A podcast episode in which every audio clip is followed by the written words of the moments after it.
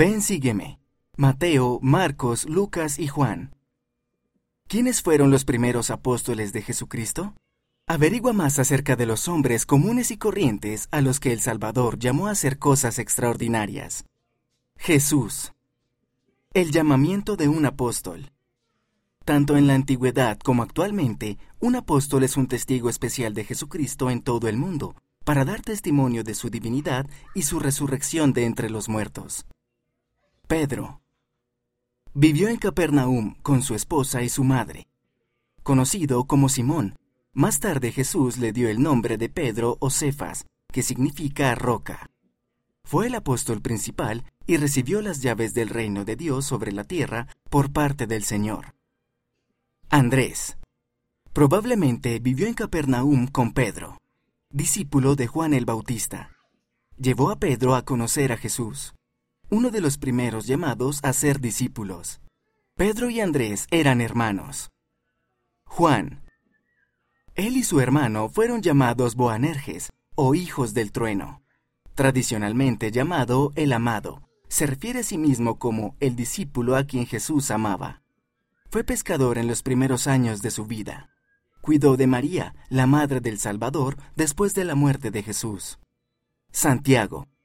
Él y Juan estaban con su padre junto a la orilla del mar cuando Jesús los llamó. Su madre le pidió a Jesús que concediera a sus hijos asientos en su reino.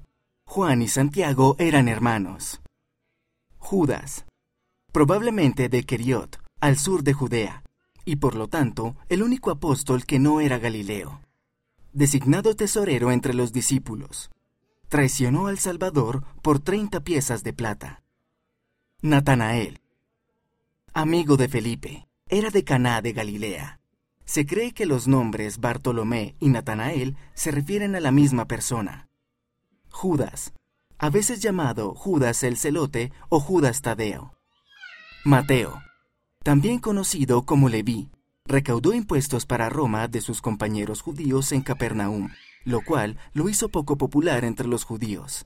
Después de su llamamiento, celebró una fiesta con publicanos, recaudadores de impuestos y otras personas a la que Jesús asistió. Autor del Evangelio de Mateo. Simón, también llamado Simón el Cananita o Simón el Celote o Celotes. Los celotes eran judíos con gran celo por la ley, rechazaban la autoridad romana o cualquier otra autoridad extranjera y procuraban expulsar al imperio romano de la Tierra Santa. Puede que se haya asociado con ese grupo o que simplemente haya tenido gran celo por Jesucristo y su Evangelio.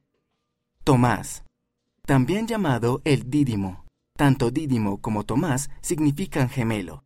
Se le llamó Tomás el incrédulo porque no creería en la resurrección de Jesús a menos que lo viera. Santiago, probablemente un hermano de Mateo, hijo de Alfeo. Felipe, de Bethsaida, presentó a Natanael a Jesús.